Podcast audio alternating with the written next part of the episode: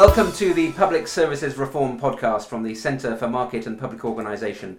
My name is Ramesh Vaidilingam and today I'm talking to Stephanie Scholder. And we're going to talk about an issue about which there is quite a lot of concern in society these days, and that's about obesity in children, and a particular issue that Stephanie's research is helping us to understand, which is the possible relationship between obesity in, in childhood and children's educational performance. So, Stephanie, could you could you begin perhaps by laying out what the issue is and why there might be a relationship between those two things? So there's a lot of research at the moment about uh, possible effects or consequences of obesity in children. And one of the things we've been looking at in the work that's joint between the economics department um, here in Bristol and the School of Social and Community Medicine is to look at the causal effect of childhood obesity or, or fat mass in children on children's educational outcomes. Um, so if we just look at a correlation or the, the, a relationship between obesity or fat mass in children and their educational outcomes, this may be driven by different.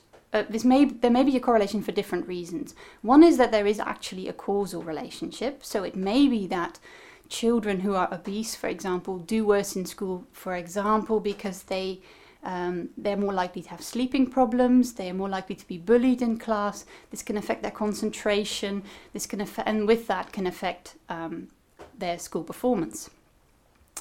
A second reason for a correlation between these two is, is that there is some reverse causation, as we call it, which basically means that it's not that children's fat mass causes differences in educational outcomes, it's that educational outcomes can cause differences in children's fat mass.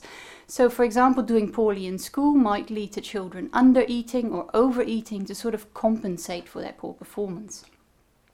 And finally, the association can be driven by other unobserved factors that affect both um, the child's fat mass and their education, such as parental socioeconomic position, which is correlated with both uh, obesity in children and their educational outcomes. And if we don't adjust in the analysis for these unobserved confounders or background characteristics, that may, this may drive some sort of relationship between the two, which doesn't reflect a causal relationship. So now what you've done is you've used information that genetic researchers have gathered in order to help you try and understand the nature of this relationship and what the, what the drivers are, the, the connections. Exactly. So what we try and do to get to this causal effect of obesity on the educational outcomes is uh, to use some information that's uh, identified in genetic epidemiology or in, in, the genetics literature. And this is um, relatively new in the social science research, in social science literature. So, what we do is that we use specific genes or specific locations on the DNA sequence that have been shown to relate to childhood fat mass, obesity, BMI. And these specific locations on the DNA sequence uh, are very unlikely to be correlated to these unobserved confounders that I was just talking about, such as parental socioeconomic position.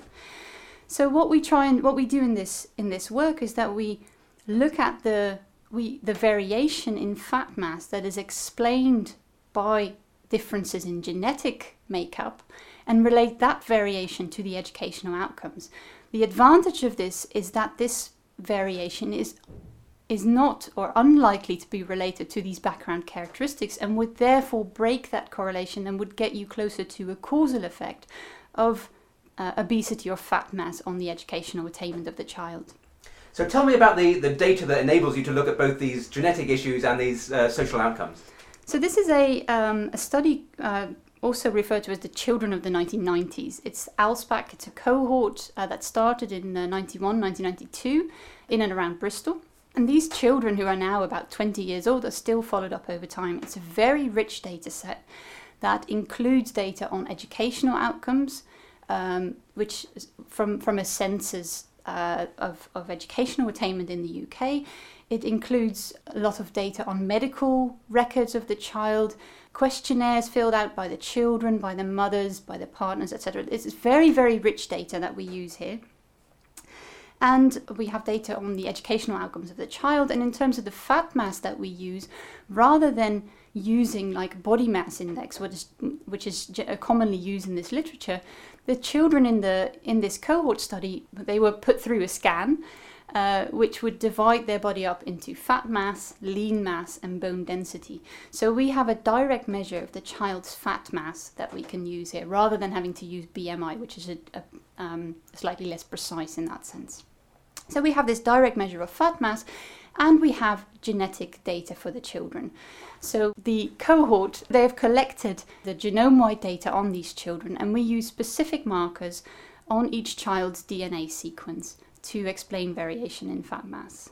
So what, what findings did you get as a result of it? I mean, you, you are now able to establish really whether there is a direct causation relationship between obesity and so whether you do well in your exams.